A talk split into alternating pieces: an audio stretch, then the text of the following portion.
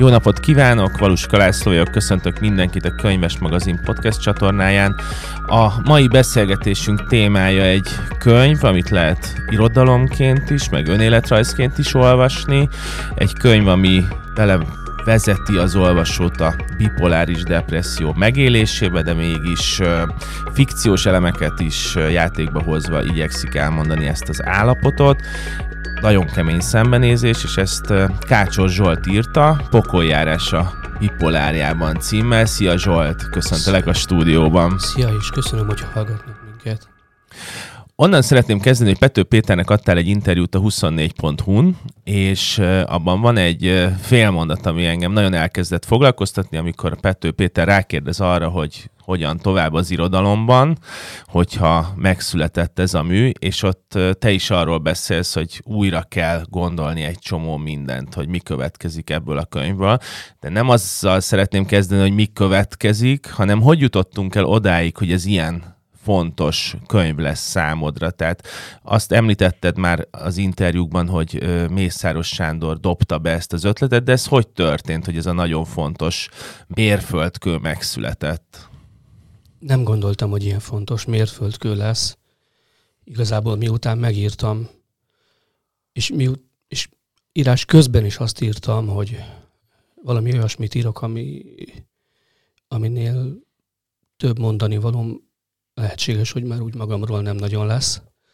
És arra a félmondatra utalva, amit a, a kérdésedben idéztél, szóval most ebben a pillanatban tényleg úgy érzem, hogy túl sok mondani való már nincsen, és hát nem gondolom, hogy belefognék egy újabb könyvbe, leszámítva azt a már előre megígért kisregény, de az most, de, most tekintsünk el. Szóval azt gondolom, hogy a csúcson kell abba hagyni, hogy mint bipoláris ember is mondhatnám, hogy a színusz görbe tetején hagyjuk abba, mert utána már csak a rosszabb jöhet. És úgy érzem, hogy mindent kiírtam magamból a 32 bolonddal, a cigány Mózessel és a bipoláris könyvemmel. Teljesen kiürültem. Tehát, tehát Hát tényleg, úgy érzem, hogy nincs tovább. Tehát ennyit tudtam letenni az asztalra egyelőre. Aztán lehet, hogy a tíz év múlva, ha még élek, akkor másképp fogom gondolni, de most minden esetre azt gondolom, hogy ha ezt a három könyvet egységben, egy, egységben nézem, akkor, akkor vége van. Vagy ahogyan a egyik barátom fogalmazott nagyon szellemesen és nagyon találóan, hogy ha a cigány Mózes volt a túra, már pedig az volt a túra ebből a szempontból, hiszen az öt részből áll, akkor annak a bipoláris könyvben volt a haftarája. A haftara ugye az a rész, amit a túraolvasás után felolvasunk, profitai rész, mint egy magyarázatképpen a túrához. Ezt szombatonként szoktuk hmm. felolvasni, és hogyha a cigány Mózes volt a túra, a túrai szakasz, akkor a bipoláris könyvben volt a haftara, vagyis a lezárás. Emlékszem, hogy amikor Eszterházinak megjelent a Szűcs Miklossal közös könyve, amikor már tudni lehetett, hogy beteg, akkor egyszer kérdeztem arról, hogy az írás segíte neki feldolgozni az eseményt, tehát a betegséget, a traumát, és először azt mondta, amit máskor is mondott már, hogy ő nem hisz a traumaírásban, nem tudom, hogy pontosan hogy fogalmazott, de ez volt a lényege te viszont mintha másik oldalról közelítenéd meg, tehát hogy van egy trauma, amivel szembe akarsz nézni, és ehhez keresed a fikciós eszközöket, hogy nálad így alakult a traumaíráshoz való viszonyod, vagy, vagy egyáltalán mit jelent az, hogy traumaírás? Érteni vélem, hogy mit jelent a traumaírás, mert egyszer Bereményi Géza is azt mondta egy beszélgetésünk során, hogy az írás voltak éppen terápia. Számomra soha nem volt az, akár tárcát írtam hírlapokba, akár novellát, akár regényeket, de most ennél a könyvemnél éreztem, hogy terápiásan működik. Ezt akkor vettem észre, mikor megszűntek a rémálmaim, és ennek nagyon megörültem. És kár, hogy, kár, hogy, kár, hogy befejeztem, mert ma reggel is olyan rettenetes rémálomra ébredtem, hogy ordítva ébredtem. Szóval, szóval igen, nem általánosítanék, tehát nem gondolom, hogy minden írónál létezik olyan, hogy, hogy a, a benne lévő kisebb-nagyobb traumáját ki tudja írni magából, de, de az én esetemben ez működött furcsaképpen. Tehát azonosultam valamiképpen a főhőssel, bizonyos értelemben én vagyok, és lehetséges, hogy ez volt az oka annak. A korábbi négy könyvemben nem tárulkoztam ki ennyire, ha bár mind a 32 bolondban, mind a Cigány Mózesben vannak önéletrajzi elemek, de ez volt az első könyvem, amit mint Kácsor Zsolt írtam, és nem mint szerző. És hogyha mint Kácsor Zsolt írod, akkor olyan, mint hogyha önmagadhoz írnád. Szóval ahhoz a kisfiúhoz, aki voltál. Mintha azt írnád ennek a kisfiúnak, hogy figyelj csak, kis barátom, egyszer majd nagy leszel, és most tudom, hogy szenvedsz egy kicsit, meg megijedtél a felnőttek világától, de képzeld el, hogyha nagy leszel, akkor majd lesz egy felnőtt barátod, aki te magad vagy, és a benned lévő kisfiút majd megvédi. És valamiképpen ez, ez munkált bennem a könyvírásának a befejezésekor, hogy, hogy ennek a kisfiúnak, akinek az élményeit leírom, ennek végül is felnőtt egy barátja, aki megvédte és kiírta őt. Legalábbis remélhetőleg ehhez kapcsolódva nagyon fontos kérdés az szerintem, hogy amikor az olvasó a kezébe veszi ezt a könyvet, akkor honnan kezdi el olvasni? Abban az értelemben, hogy ezt Kácsor Zsolt írja a saját történeteként, mint egy végigvezetve azon az olvasót, vagy pedig olyan értelemben irodalomként, hogy fordulatokat, izgalmas karaktert, nagy megoldandó problémát és hasonlóakat keresünk benne. Én most az elmúlt hetekben, amikor kérdezték tőlem, hogy mit olvasok, akkor volt egy-két ember, akikvel beszéltem, és kipróbáltam, hogy máshogy mondom el a könyvet, tehát hogy miről szól, mert az egyik azt tudom, hogy tudja, hogy te ki vagy, tehát ki az a Kácsor Zsolt nevű szerző, a másik neki nem sok viszonya van a magyar irodalomhoz, hogyha valami érdekes történik, akkor így bele-bele szokott nézni, de nem széles körben lát a pályán, hogy így fogalmazzak, hanem egy nagyon szeret olvasni. És az egyiknek úgy mondtam el, hogy Kácsor Zsolt megírta a saját bipoláris történetét, a másiknak meg úgy meséltem el, hogy ez egy iszonyú izgalmas bizonyos értelemben kaland regény is, abból a szempontból, hogy van egy belső kaland, ami nagyon komoly és veszélyes, amiben föl kell ismerni a bennünk lévő másikat. Ilyen értelemben ez a szuperhős múviknak a, a klasszikus helyzete lehet, hogy a Joker és a Batman az egymást feltételezi, és, és hogy ebben van komoly szerelmi szál, egyébként van egy road movie Amerikában, és, és az egész könyvben fenntartja a, az elbeszélő azt a feszültséget, hogy bármikor öngyilkos lehet. És ez két különböző könyv azért, amiről most beszéltem. Engem az érdekel, hogy amikor elkezdted ezt írni, és, és döntéseket ho- kellett hoznod, hogy ez irodalommá váljon, akkor mi volt az a, az út, amit bejártál, hogy, hogy irodalommá váljon ez a szöveg? Ez nagyon-nagyon jó kérdés, mert én úgy kezdtem ehhez hozzá, hogy ez nem irodalom lesz, hanem tényirodalom. Tehát, tehát nem szép irodalomként fogtam hozzá.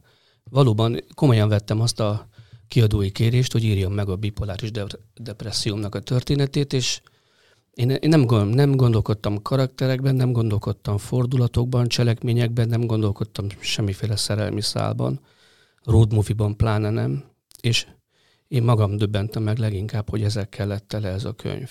De igazából magától lett tele, én nem akartam. Ezt, ezt tudnod kell, hogy, hogy tehát, tehát mi nem ismerjük egymást, neked erről még nem meséltem, de én, én csak úgy tudok írni, és ez a hírlapírói műfaj ö, múltamból fakad, hogy én kizárólag jegyzetek alapján tudok írni kizárólag. Tehát minden eddigi könyvemet úgy írtam, hogy rengeteg jegyzetem volt hozzá, és az elejétől végig tudtam, hogy mit fogok írni. Lebo- fejezetekre részenként lebontva.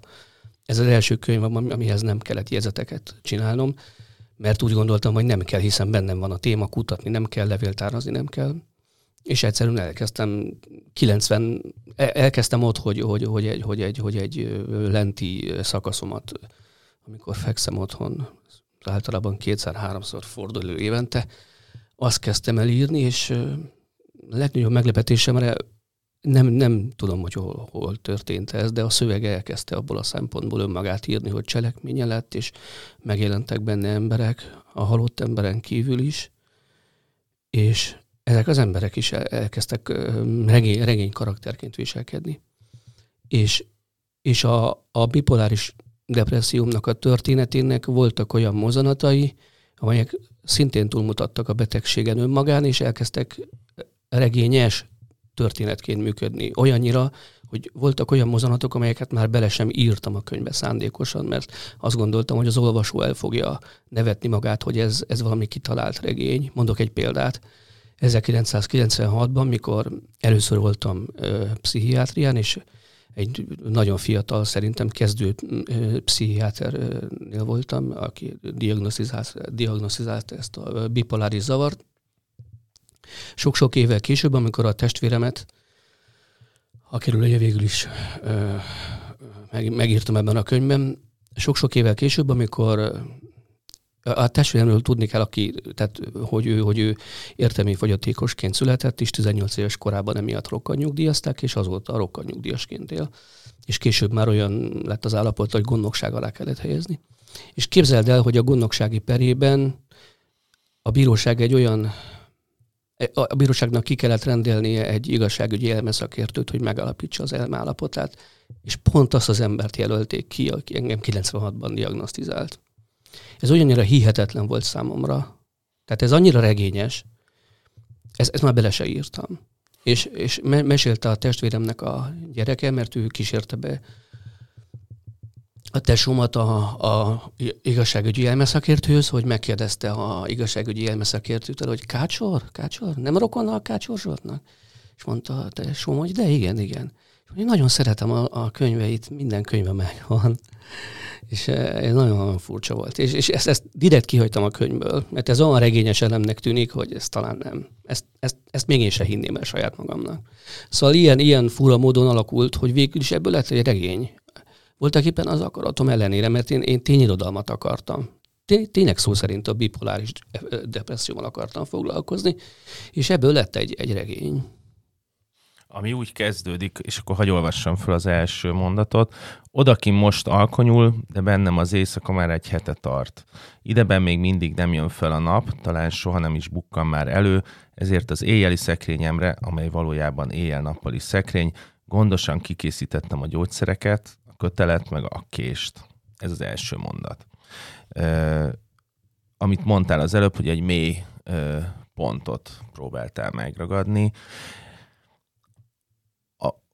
könyvnek az a része, ami, ami ebbe a mélységbe vezet le minket, az egy nagyon komoly út. Tehát amikor azt érzem, hogy amikor most ebben a beszélgetésben arról beszélünk, hogy bipoláris vagy, az egyáltalán nem mutatja meg azt, hogy ez valójában mit jelent, mert teljesen normálisan beszélgetünk egymással, és és, és ebből a könyvből derül ki, hogy ez egyébként milyen súlyos. Nekem annyi kötődésem van ehhez a betegséghez, hogy egy barátomnál is diagnosztizálták most már jó sok, sok évvel ezelőtt, és akkor egy egészen súlyos perióduson ment keresztül, és és nagyon rossz volt azt látni, hogy hogy történik meg az az átkapcsolás, amikor hirtelen mi a körülötte lévők is ö, teljesen elveszítjük a kontrollt felé.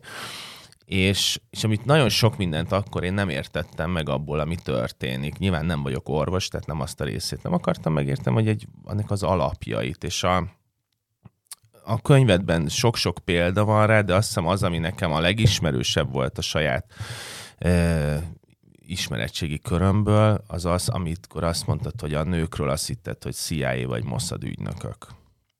És hogy, tehát, hogy egy annyira másik valóságba lehet kerülni, most ezt akarom kihangsúlyozni, hogy valójában ez nem is, tehát ez egy embernek az elbeszélése, de két emberről, akit lehet halott embernek is nevezni, vagy a másikénnek, vagy egyszerűen csak a másiknak, hogy az írás folyamatában ezt a másikat felismerni, és a szövegben létrehozni, az, az, az mennyire volt pokoljárás ebből a szempontból, vagy egyszerűen segített bizonyos értelemben kontrollálni, hogy ezt a másikat te megteremted ebben a szövegben, vagy is legalábbis láthatóvá teszed? Ez a része egyáltalán nem volt pokoljárás, mert én ezt a halott embert nem, nem ebben a regényben teremtettem meg. Én nagyon régóta vele élek. Van egy halott ember című ciklusom, ezt még 2004-ben fejeztem be, és 9 évig írtam. És a, a halott ember nekem már nagyon régi, régi ismerősöm belülről, tehát ő nem kellett megteremteni ebben a könyvben. Az nem, ez a része nem volt pokoljárás. Az, volt fontos, az volt fontos, hogy ő neve, hogy, hogy, hogy úgy, tudjam végül, úgy tudjam megírni a regényt, hogy közben ne kerüljek lenti szakaszba, vagy nyafi betegségbe, hogy szoktam hívni. Szóval, és az sikerült elkerülni, mivel terápiásként működött az írás. De a halott emberrel való szembenézés az már, az már nagyon régen megtörtént. Őt nagyon régóta jól ismerem sajnos. Nem ebben a könyvben bukkan ő elő. Én most itt alapvetően arra gondolok, hogy a, ebben a történetben ez a két szereplőnk van, és azt feltételezem, hogy neked íróként valamiféle távolságot létre kell hoznod, amikor ez irodalommá válik ezzel a két szereplőhöz.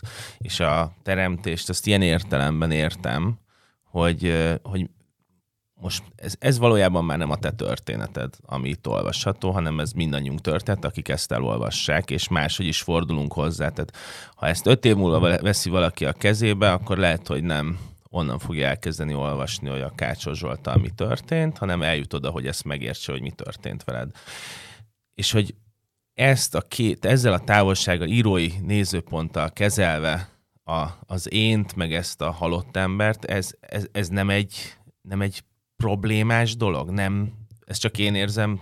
Számomra nem ez volt a problémám. Számomra az volt a pokoljárásnak a mélye, hogy olyan dolgokat írtam le magamról, és bocsátottam a nyilvánosság elé, amiket még a saját szüleimnek sem mondtam el. Hát szóval például a, ezt az akasztásos kísérletet ők nem tudják.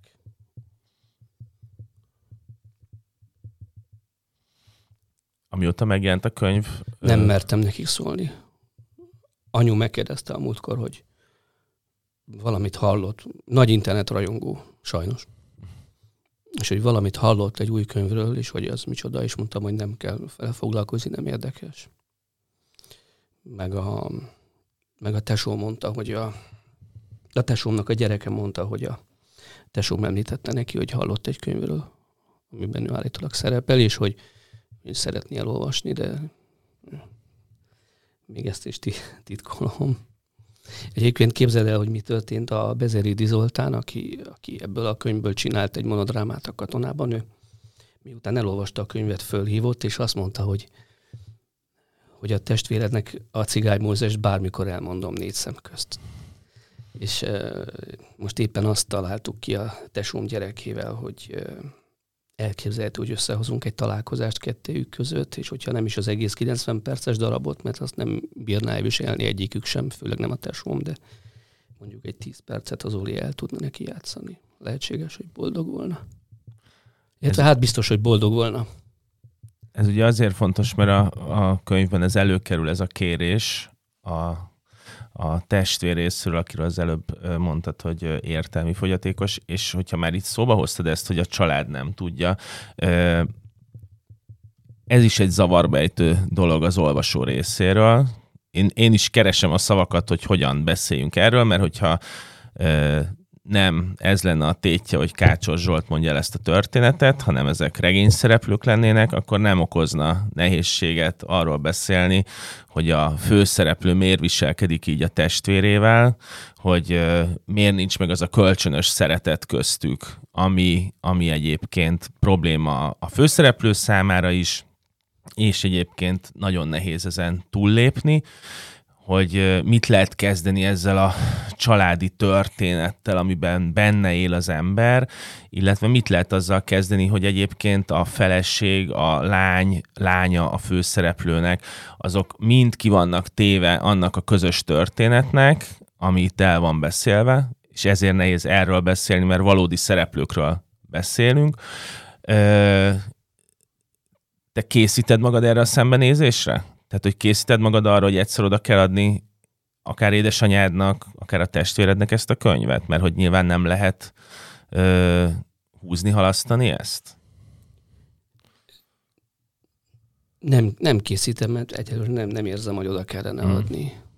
És ö, volt egy pont, főleg a vége felé, mikor azt gondoltam, hogy azt kellene hazudni a fülszövegben, hogy az elbeszélő nem is én vagyok, hanem, hanem egy barátom mesélt el az egészet. De ezt annyira hazudnak éreztem, hogy aztán elvetettem. És ö, arra gondoltam, hogy ha már mindent elmondok, akkor, akkor legyen, legyen az én, én számból elmesélve. De annyit azért megegyeznék, hogy valóban vannak benne fikciós elemek, amelyek a, amelyekre azért volt szükség, hogy, hogy tényleg bizonyos pontokon én is el tudjak távolodni ettől az egésztől. Mert nem, nem önéletrajz, tehát ez nem memoár. Tehát igazából azt szeretném mondani, hogy én, én nagyon boldog életet tudok elmélni. Én nagyon, nagyon szóval boldog pillanataim és boldog, boldog éveim vannak. Hát van egy tíz éves kislányom, épp, jövő, épp, épp, épp, épp ez a héten lesz tíz éves. Szóval, és imádom, és, és, és szóval igazán boldog életet tudok élni, és nem, nem az a szerencsétlen lúzer vagyok, aki ebben a könyvben megjelenik, hanem egy teljes életet élő ember.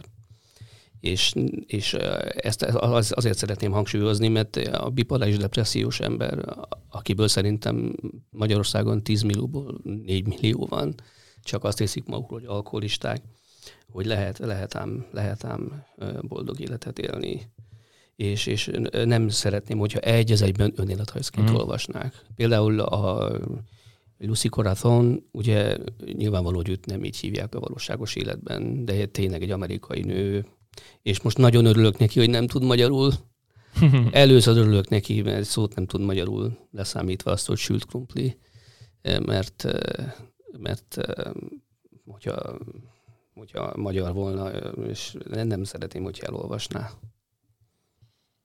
A, a könyved úgy épül fel, hogy a fejezeteknek különböző mással hangzók tehát a különböző más hangzók adják ki a fejezet címeket, például az elsőnek VLSG, mondjuk a második fejezet elsőjének a MGLLK, és így tovább és ez egy nyelvi játékot is megidéz, ami, ami egyébként nagyon izgalmas, abból a szempontból is, hogy milyen a gondolkodásod, meg abból a szempontból is, hogy tényleg a, a szavak hogyan sűrűsödhetnek egymásba. Mesélsz egy kicsit nekünk a felépítéséről a könyvnek? Igen, igen, ezt, ezt nagyon, nagyon szeretem ezt. Tehát azért áll két részből, mert bipoláris könyv, és ugye nem, tehát egy bipoláris könyv az nyilván két részből áll. A, és a, a fejezet címek azért, azért állnak csak más alhangzókból, mert voltak éppen egy közös játékra akartam hívni az olvasót, mert arra gondoltam, hogy aki az első néhány fejezetet elolvassa, és látja, hogy milyen furcsa szóösszetételek képesek létrejönni mással hangzókból, hogyha különböző magáhangzókat illesztünk közéjük, vagy melléjük, vagy előjük, vagy utánuk, akkor vissza fog lapozni a könyv elejére, és megnézi a tartomjegyziket, és igyekszik majd kitalálni, hogy miről szól majd a könyv. És én nagyon izgalmasnak találtam én magam ezt a játékot, és rengeteg ilyen szót összeírtam, és megint, el, megint gyönyörködtem a magyar nyelv szépségében, olyan gyönyörű, gyönyörű, gyönyörű nyelv. Én sajnos nem, nem, nem tudok, tehát én, én sajnos csak angolul, franciául tudok, az, ez a, ezen a két nyelven sem olyan szinten, hogy szép irodalmi mélységben tudjam élvezni a szövegeket, de, de, de, de, de, de, de mindig elbűvöl a magyar nyelvnek a szépsége az összetettsége, hogy milyen, milyen variábilis, hogy milyen fantasztikus, fantasztikus műveleteket lehet vele végezni, és számomra ez maga volt a gyönyör. Tehát, tehát, tehát ez, ezeket, a, ezeket a fejezetcímeket úgy alkottam meg, hogy, az, hogy voltak éppen minden nap ezen zakatolt az agyam.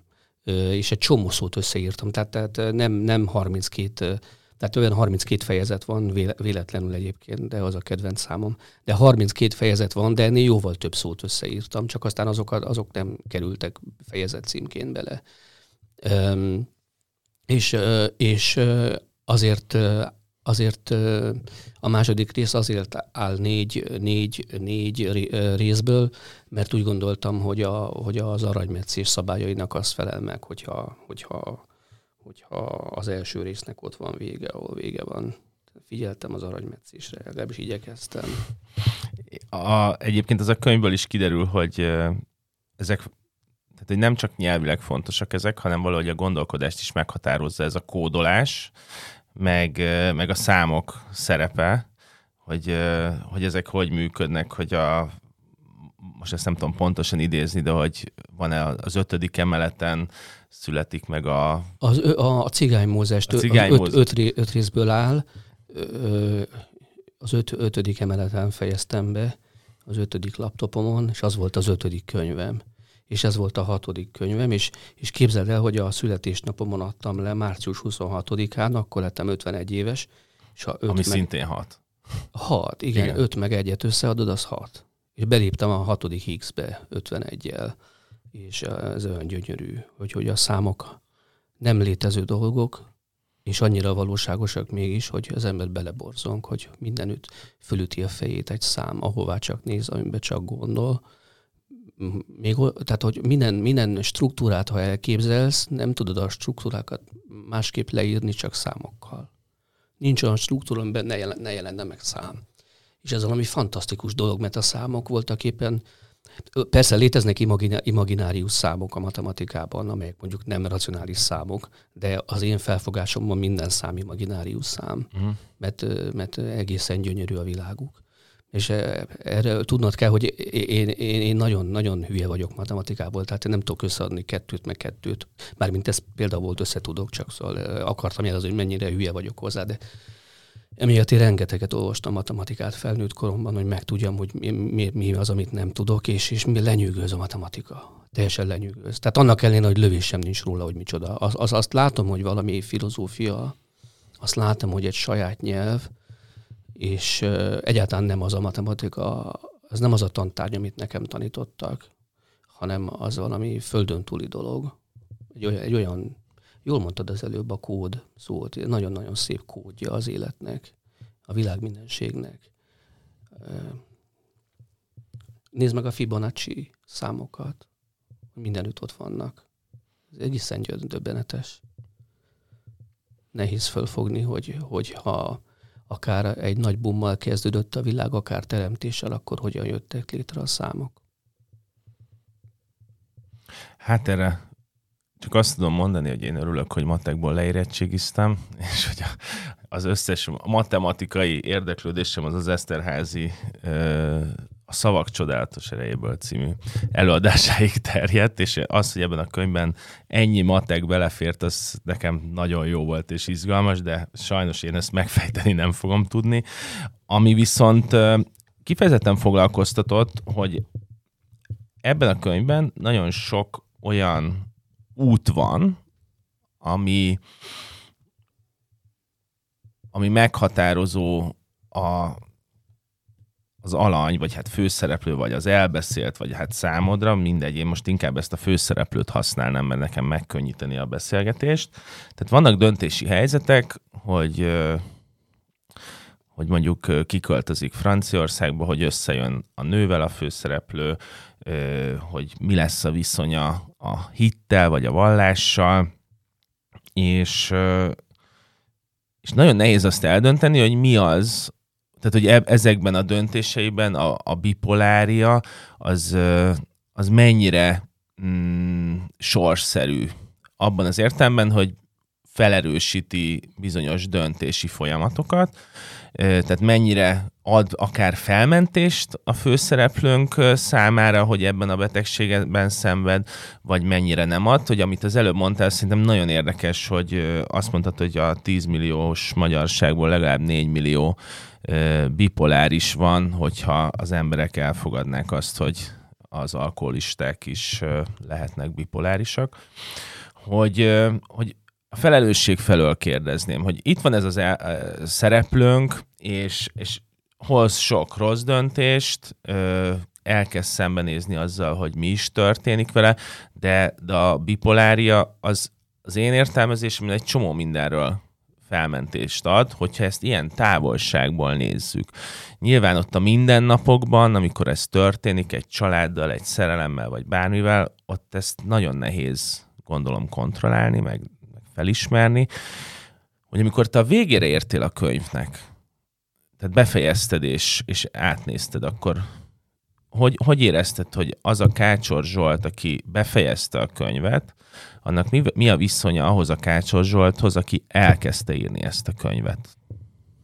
Ez a kérdés így nem merült föl bennem, de, de, de nagyon fontos szót mondták ki az imént a felelősségvállalásról és a felmentésről. Tehát azt nagyon határozottan szeretném elmondani, hogy a bipoláris betegség önmagában semmilyen rossz döntésedre nem ad felmentést. Akármilyen rossz döntést hoztam, megbántottam másokat, vagy rosszul bántam nőkkel, vagy mondjuk elváltam a feleségemtől, vagy produkáltam különböző válságos helyzeteket a magánéletemben, semmiféle helyzetet nem szeretnék a betegségre kenni. Tehát én beszámítható ember vagyok. A szónak szó, a szószoros értelmében semmire nem ad felmentést. Beszámítható ember vagyok, nem, ez nem betegség. És, és nem hivatkozhatsz arra semmilyen döntésed után, hogy bocsánat, én bipoláris vagyok, bocsássál meg nekem, ez, ez, ez nem fér bele nálam. Egyáltalán nem. Tehát, tehát ez nem hivatkozási alap. Még a részegséget inkább betudom annak. Tehát, tehát, hogyha az ember részegen valami hülyeséget csinál, vagy mond, azt még az ember hajlamosabb. Jó, hát részeg volt, de, de, de ezt, ezt, a, ezt az állapotot fölhasználni önfelmentésre, az szerintem tragikus félreértése annak a szerep, annak a, a, annak a, annak a magatartásnak, amit a főszereplő szeretne sugalni. Ő, ő, vagyis én úgy látom, hogy mindent föl akar vállalni. És éppen ezért fontos az, hogy úgy döntöttem végül, hogy nem hazudom azt, hogy ez egy barátomnak a mhm. története, hanem az én történetem, mert nézzünk szembe vele, hogy ezt csináltam, ezt követtem el, és én vagyok a felelős a tetteimért, nem a betegségem, és nem a halott ember. Nem a halott ember a felelős. Persze mond, mondhatja adott, adott helyzetben az ember lenti szakaszában foghatja a halott emberre, de világosan tudom, hogy, hogy én vagyok a felelős mindenért. Ezért a könyvért is én vagyok a felelős, nem a, nem a betegség. Akár jó lett ez a könyv, akár rossz, nem foghatom a betegségre. Ebben a könyvben a, az, az írás folyamatában a, most kicsit megismétlem az előző kérdésemet, de azt hiszem erre próbálok meg még konkrétabban rákérdezni, hogy amikor befejezted a könyvet, akkor voltak írói tanulságai ennek a könyvnek, és voltak uh, magánemberi tanulságai? Tehát amikor a folyamat végére értél? Az írói tanulsága az volt, hogy azt éreztem, hogy most van vége. Erről azt hiszem beszéltünk, azt hiszem ezzel kezdtük a beszélgetést. Igen. Az írói tanulsága az volt, hogy úgy éreztem, hogy, hogy most, hát most van vége. Ugye ennél, tö, ennél többet hát hogy mondjam, ennyi, ennyi, ennyi telik a tehetségemből. Ez, ez volt az írói. A, a magánéleti tanulság az, az pedig az volt, hogy, hogy, hogy bármilyen nehéz, most már ott a, ott a dokumentum annak, hogy igenis végig lehet csinálni, és nem szabad feladni. Mert ez a, épp ez a könyv a bizonyíték rá, hogy, hogy végig lehet csinálni, és végig kell csinálni. Tehát ha ott állsz a nyakadban a kötéllel, és azt hiszed, hogy igazad van, hogy meghoztad azt a döntést, akkor tudnod kell, hogy egyáltalán nincs igazad. Nem szabad. Nem szabad, nem szabad megcsomózni azt a kötelet. Ez egy nagyon fontos magánéleti felismerés volt. Mondjuk milyen érdekes képzelt, hogy azóta nincs semmilyen halálfélelmem. Hm. Úgy érzem magam, mint azok, akik, akiket a klinikai halál állapotából hoztak vissza, és megbarátkoztak a halál gondolatával. Legalábbis ezt szokták mondani. Biztos így van, nem tudom, engem nem hoztak vissza, de mióta történt ez a fatális önakasztás, egy fatális kimenetelű önakasztás azóta teljes mértékben eltűnt belőlem a halálfélelem Teljes mértékben. Tehát ha arra gondolok, hogy elmúlik, akkor nem érzek semmit. Mm. És ez, ez, ez nagyon fontos hozadéka ennek a könyvnek, hogy mert abban a fél órában, azt hiszem kb. fél óra volt, amikor teljesen hűvösen, hideg fejjel éjszaka ott álltam a nyakamon a kötéllel, akkor, akkor tényleg leszámoltam mindennel, és, és, és, és, nem, és, nem, és, és, és túl vagyok rajta. Tehát, hogy a, olyan, mint hogyha a halál belém szállt volna, és, és a részem lett volna, mint azoknak, akik meghaltak és visszahozták őket. Nincs bennem halálfélelem. Nem féltem magamat, mint embert, hogy elmúlok. Érted? Tehát nem, nem az, az egónak, az egónak, aki bennem van, és bennem működik, ennek az egónak a, az önféltése tűnt el. Ennek az egónak a, tehát, tehát van egy olyan fogalom, hogy ego kiterjesztés.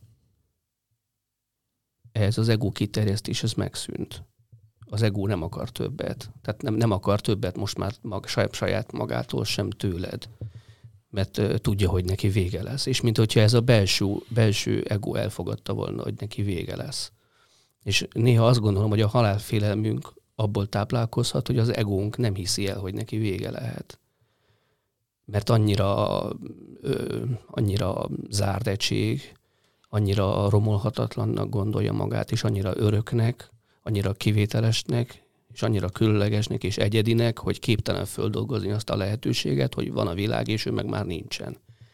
És úgy érzem, hogy a, az, az, a, a bennem lévő ego leszámolt ezzel már nem, már nem gondolja magát örökérvényűnek, és nagyon jól el van azzal a tudattal, hogy ez a bolygó el fog még forogni jó pár millió évig úgy, hogy ő már nem lesz jelen.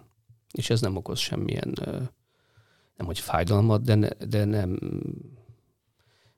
de nem érint meg érzelmileg. És szabadságot nem ad? Én egy kicsit azt hittem a könyv befejezése után, amikor készültem erre a beszélgetésre, hogy, hogy valamiféle szabadságot ad ez hogy, hogy ezt a pokoljárást megírtad. Nem, szabadságot nem ad, inkább félelmet, mert ö, ö, olyan kedvesek az emberek, mind az ismerőseim, mind az olvasók, és egy könyvem, egy könyve, ez a hatodik könyvem, és még egyetlen egy könyvemre sem kaptam ennyi reakciót ilyen rövid idő alatt, mint most. Intenzíven jönnek, és olyan kedvesek, csak amikor valakivel találkozom az utcán, és találkozom az utcán, és azt mondja, hogy Zsolt, olvastam a könyvet, az első gondolatom mindig az, hogy ja, Istenem, akkor tudja, hogy milyen vagyok. Mm. Úristen.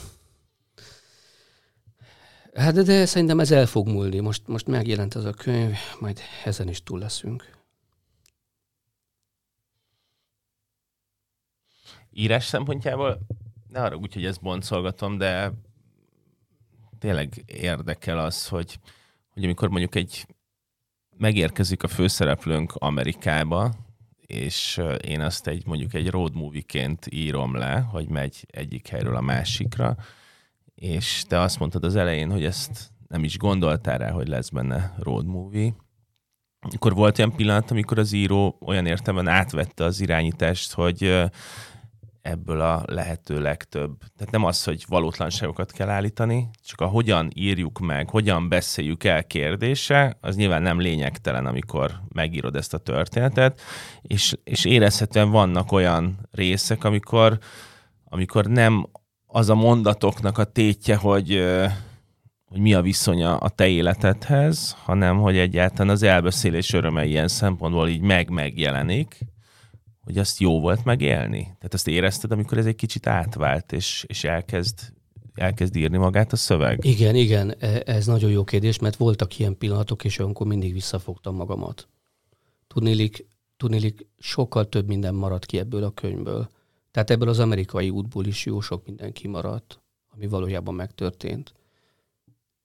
Túlzásnak tartottam volna, hogyha mindent beleírok. Tehát az író, igen, működött bennem az író, de szerencsére úgy működött bennem az író, hogy az író az húzotta. Én az írás néha nem is írásnak hívom, hanem húzásnak. Sokkal többet húz az ember írás közben, mint amennyit leír. És az, az író én bennem igen, igen, működött, méghozzá szelek, szelektált. És nagyon sok mindent kiszelektált. Szerencsére. Mert hogyha mindent leírtam volna, akkor ez háromszor ilyen hosszú, annak semmi értelme nem lett volna. Egyébként nem, tud, nem tudtam, milyen hosszú lesz valóban, tehát fogalmam nem volt. De, de minden esetre, amikor éreztem, hogy megjelenik bennem az író, akkor mindig jó pillanatban jelent meg, mert visszafogta a kezemet. Nem engedte, hogy elregényeskedjem a dolgot nagyon. A kötetben több irodalmi szereplő monogramja is megidéződik, akiket hát így a, az az olvasó, aki jártas a magyar irodalomban, azt szerintem így nagyjából fel tudja azonosítani őket, hogy ki, ki, ki lehet. Ha jól értem, akkor azért nem egy teljesen magányos dolog írónak lenni Magyarországon, tehát hogy van közösség az ember körül ebben az értelemben, vagy akkor ezt rosszul értem? Nem tudom, nem tudom, hogy más írónál hogy van, de én nem nagyon járok irodalmi társaságba. Tehát, hát a, a hosszú felsorolásokból, amiknek a szerzői mondjuk mondjuk lehet úgy azonosítani, hogy többségében mondjuk kaligramos szerzők, nagyon leegyszerűsítve, de nyilván vannak más monogramok is, hogy, hogy azért van egy ilyen irodalmi közeged is, baráti köröd, vagy ez abszolút magánemberi baráti, és nem... nem egyik sem, nem. Itt, itt, itt a főszereplő azért használja ezeket az embereket, megerősítse magát? Író, íróként nagyon kudarcos, nagyon bizonytalan, és úgy érzi, hogy amit csinál, az egy, az egy, az egy közepesnél rosszabb teljesítmény, és úgy gondolja, hogy ha, hogyha ezeknek az embereknek a, a nevét kimondja, mint egy ilyen mantrát, akkor az neki segít abban, hogy ő elhiggye, hogy ő író. De az, hogy ezeknek az embereknek a nevét felsorolom, az nem azt jelenti, hogy én velük puszipajtás vagyok. Van köztük olyan, például a, a Csernaszabó Bandit nagyon szeretem, a, az Egresi Zolit nagyon szeretem, velük szoktam összejárni rendszeresebben, a kerékgyártót is szeretem, de, de vagy például de a Parti Nagy Lajossal életemben csak egyszer beszélget, kétszer beszélgettem, egyszer hosszasabban is, az ő monogramja is benne van. Vagy benne van ugye német Gábor N. G. néven, aki, aki, akit én nagyon-nagyon-nagyon szeretek, és nagyon-nagyon nagy írónak tartok, viszont vele sem szoktunk nagyon rendszeresen összejárni. Viszont nagyon-nagyon nagyon szerettem, és, és, és ezek, ezek a nevek, ezek a monogramok, ezek, ezek a mantrák, ezek, én szekvenciáknak hívom egyébként az ismétléseket a könyveimben. Uh-huh. Ezek, a, ezek a monogramok, ezek szekvenciák. Azt igyekeznek elhitetni veled, hogy te író vagy, ö, tehát hogy nem vagy ö, mert, mert, mert, mert, mert a főszereplőnek az a, az a meggyőződése, és ez nem áll messze az enyémtől, hogy be van skatujázva egy, egy ö, méltatlan skatujába, és ez a skatuj, erre a skatujára az van írva, hogy a, a hülye újságíró, aki írónak képzeli magát. és az az érzésem, hogy, hogy hogy ha van olyan, hogy irodalmi élet, vagy van, van olyan, hogy hát maradjunk ennél az, hogy, hogy, hogy az egyszerűség kedvéért, akkor azt gondolom, hogy, hogy, hogy ebből a, ebben a skatujából, ő ebből a skatujából nézi, a, nézi maga irodalmi működését.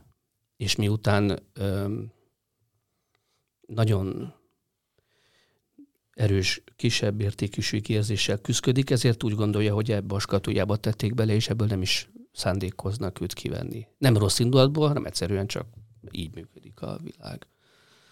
De és ilyen címkézések mindig vannak. Hát mindig vannak, csak nem mindegy, hogy rád értik, vagy hmm. másra. Ö, hogyha rád értik, akkor nyilván ö, mélyebben megérint. És ez, ezt, ezt nem, nem Azért, azért nem jók az ilyen címkék, mert nagyon gyorsan megszületnek, és nagyon nehéz őket, hmm. nagyon nehéz őket megszüntetni. Nem lehet ellene szinte semmit tenni.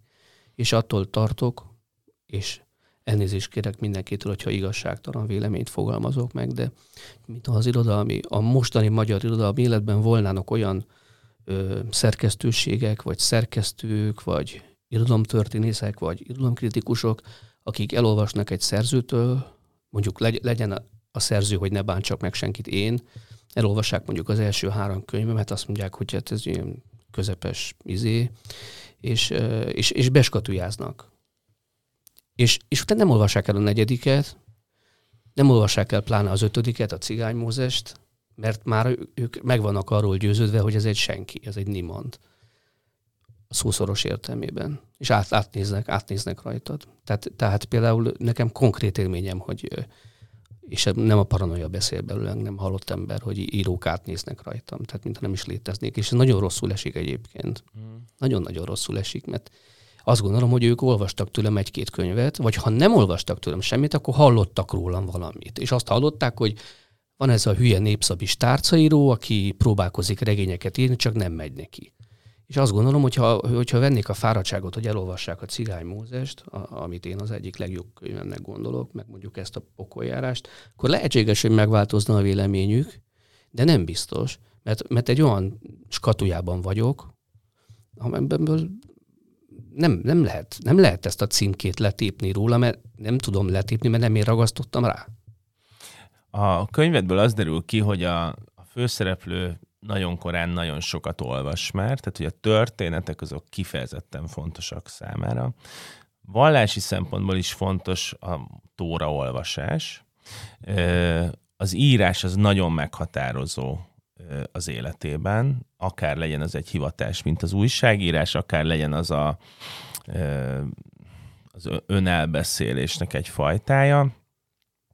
És én ebben a könyvben ennél a szembenézésnél ezt is valahogy ilyen nagyon fontosnak érzem, és azért megmondom őszintén, hogy nem erre a válaszra számítottam, amikor a közösségre rákérdeztem, mert, mert hogy valahogy azt érzem, hogy egyébként az, hogy ki mit mond, az nem számít akkor, amikor valaki azzal szembe tud nézni, amit te beleraktál a könyvedbe most. Tehát, hogy ilyen értelemben is értettem korábban a szabadságot, hogyha ha ezt így meg lehet csinálni, és el lehet beszélni, és le lehet mesztelenedni a nyilvánosság előtt, mert innentől kezdve igazából mindenki minden tudni fog rólad, amit vagy az elbeszélőről.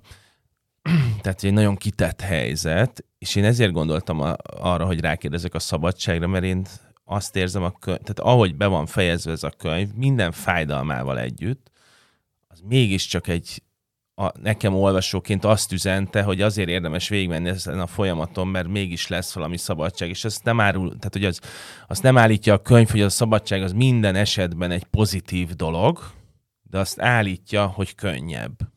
Igen, értem, amit mondasz, és ö, most már értem, hogy mire kérdeztél rá. Nagyon logikus, amit mondasz. Egy dolgot felejtesz el, hogy én ugyanúgy bipoláris maradtam, mint voltam. Ugyanúgy extrém szorongással küzdködöm, mint korábban az nem múlt el ezzel a könyvnek a megírásával. Tehát a, a saját magad alul, alul értékelése Ezt... minden szempontból az, az e, ennek a, hogy mondjam, az nem, nem, nem múlik el azáltal, hogy, hogy, hogy azt érzed, hogy letettél valamit az asztalra, ami után már nem számít mások véleménye. Igenis számít mások véleménye, de tehát de, de ne, ezt most nem tudom befejezni. Nem is baj, mert én nem pszichológusként vagyok itt jelen, hogy megfejtsem ezt, hanem hogy olvasóként én mit kaptam. A, még abba a um, témába szeretnék így a, a végén így bele, belemenni, hogy és ez lehet, hogy megint tök idióta kérdés, de hogy a szöveg az megmutatja azt, amit írtál, hogy, hogy az írás folyamata milyen lehetett. Tehát le, van egy elképzelésem arról, hogy megírni ezt, az milyen típusú munka lehetett. E, nyilván nem tudom. Viszont az érdekelne, hogy régóta megvan az irodalomnak, meg az alkotásnak az a mítosza, hogy amikor egy ilyen folyamaton végigmegy az ember, akkor valami jó dolog sül ki belőle. És jó dolog az, hogy ez megszületett ez a könyv, de neked magánemberként mi a jó része anna, abban, hogy ez megszületett, miközben most már közel, nem tudom, 40 perc arról beszélgetünk, hogy milyen iszonyú nehéz kérdéseket vet föl, hogy kinek nem lehet megmutatni, hogy meg fogják-e nézni azok, akik egyébként a második könyved után már nem olvastak téged, tehát hogy és hogy, és hogy az az előbb, amit mondtál, szerintem az volt az a válaszod, ami a legjobban megmutatta ennek a lehetetlenségét is, hogy íróként ez egy nagy dolog, ezt, ezen a folyamaton végigmenni, és én itt alapvetően egy íróval beszélgetek, és te azt mondod, hogy magánemberként ugyanúgy ezzel élsz együtt, amit szintén tudok, de hogy ugyanúgy megvan ez a kettősség, és, és akkor most azt kérdezném, hogy íróként van-e jó dolog, ami, ami ebből következik, annak ellenére, hogy egyébként azt mondtad, hogy ez a csúcs, és nem biztos, hogy lehet folytatni az írást innen.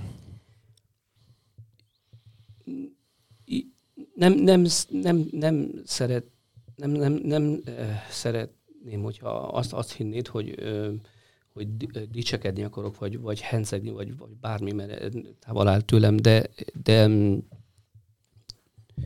azt gondolom, hogy ez a könyv ez nem sikerült rosszul. Fogalmazunk így. És íróként arra igenis büszke vagyok, hogy ezt meg tudtam csinálni. Hogy egyáltalán be tudtam fejezni. Mert, mert egyáltalán, tehát, tehát, tehát írás közben voltak olyan pillanatok, amikor teljesen esélytelenek láttam, hogy be tudom fejezni. Mert, mert olyan, olyan úgy, úgy, úgy tehát, tehát képzeld el az egészet, mint egy műtétet, amit saját magadon végzel el, hogy fölnyitod a melkosodat, átvágod a, ezt a csontot, kiveszed a szívedet, át, elvágod az ereket, amik a szívedet a testethez rögzítik, és kiteszed a szívedet az asztalra. Nem valószínű, hogy ezt végig tudod csinálni. És, és, és nem egyszer történt meg a könyvírása közben, hogy majdnem fölhívtam a Mészáros Sándot, hogy nem lesz ebből semmi. De íróként, ha már ez a kérdésed, arra, arra büszke vagyok, hogy be tudtam fejezni, meg tudtam csinálni, és, és azt hiszem, hogy, hogy, hogy nem az eddigi reakciók alapján azt gondolom, hogy az olvasók értékelik ezt a fajta nagyon-nagyon-nagyon mély, mély alámerülést ebben a bipolária nevű országban. Amikor a Mészáros Sándor azt mondta, hogy ezt a témát meg, kell, meg kellene írnod, akkor szerinted ő tisztában volt vele, hogy min fogsz keresztül menni? Nem. Nem, nem is kérdeztem, hogy miért gondolja, hogy írjam meg. És most én vagyok a legnagyobb zavarban, mert aki ismeri Sándort, azt tudja, hogy nem szokott nagy szavakat használni. Nem. és most képzelt, hogy miket mond. Hát nem sértek vele levéltitkot, mert a könyvbemutatón elmondta. Azt, amikor leadtam neki a kéziratot, akkor, akkor egy héttel később azt írta, hogy kedves Zsolt, én utálom azt a szót, hogy remek mű, mert ez egy 19. századi fogalom. De attól tartok, hogy a remek mű gyanús, de ezt most nem mondtam ki, mert ezt a szót nem szeretem. Maradjunk abban, hogy ez az eddigi legjobb könyved. És nagyon sok mindent meg fogok értetni, hogy ez a könyv eljusson oda, ahova való. És azóta is ilyeneket hallok Sándortól, és ez azért, azért nagyon megtisztelő, mert ő nem, nem szokott így beszélni. Mm. Soha nem szokott így beszélni. És most ez nekem nagyon jól esik. Eleve nagyon szeretem, mint embert, ő mentett meg, mint írót, amikor kirúgtak az egyik kiadótól, és ő ismeretlenül fölvett a kaléram szerzői közé, de most meg, most meg azt hiszem elégedett lehet velem. Köszönjük szépen, Zsolt, hogy itt voltál a stúdióban. Én köszönöm, nagy megtiszteltetés, hogy meghívtál. Ez nem, nem volt könnyű beszélgetés, de nagyon örülök, hogy ezt megcsináltuk, mert végülis az, amire a legjobban készültem, hogy hogy fogom megoldani ezt a kettősséget a beszélgetés során, hogy irodalomról és életről is beszélünk, azt valamennyire szerintem pont színre is vittük, hogy miért bonyolult könyvezés, miért, miért érdemes ezt elolvasni a mindenkinek. Alapvetően ne azért olvassák el, mert a bipoláriáról szól, hanem, hanem azért, hogy lássuk, hogy milyen szembenézni a saját történetünkkel. Fogunk még biztos, hogy erről a könyvről beszélni. Kácsor Zsolt, Pokoljárás bipoláriában, a Kaligram kiadónál jelent meg tavasszal, keressék, olvassák, és fura ezt mondani, de ennek a könyvnek az esetében, de mégis jó szórakozást kívánok ez az olvasáshoz, mert ezt is meg tudja adni, akármilyen kemény témákról van benne szó. Köszönöm, hogy itt voltál, Zsolt. Nagyon szépen köszönöm.